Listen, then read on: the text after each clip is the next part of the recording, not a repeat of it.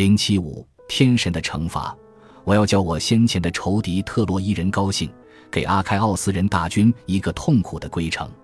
欧里庇得斯，特洛伊妇女中雅典娜对波塞冬所说的话。后世以特洛伊的陷落为主题创作的作品包括乔凡尼多梅尼科提埃波罗1773年创作的《特洛伊人迎接木马入城》，乔凡尼巴蒂斯塔皮托尼约1730年至1734年创作的《献祭波吕克塞纳》和路易德考勒里的《特洛伊焚城》。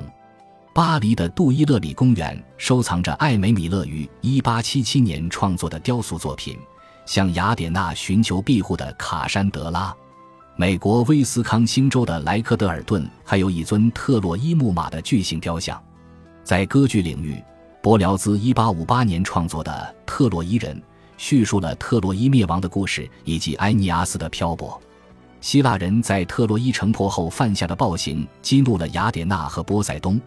他们转而报复自己先前保护过的这些希腊人。除了少数行为最稳重克制的希腊人以外，谁都没能逃脱惩罚。雅典娜和波塞冬收回对希腊人的保护，使得阿波罗和阿弗洛狄特也可以尽情对这些暴徒施以制裁。阿波罗一向以复仇像火般炽烈，不受约束而闻名，而阿弗洛狄特虽然没那么暴力和直接，但其手段的狠辣程度也丝毫不逊于阿波罗。几乎没有多少希腊人活着回到了家乡。遭受惩罚的包括下面几位。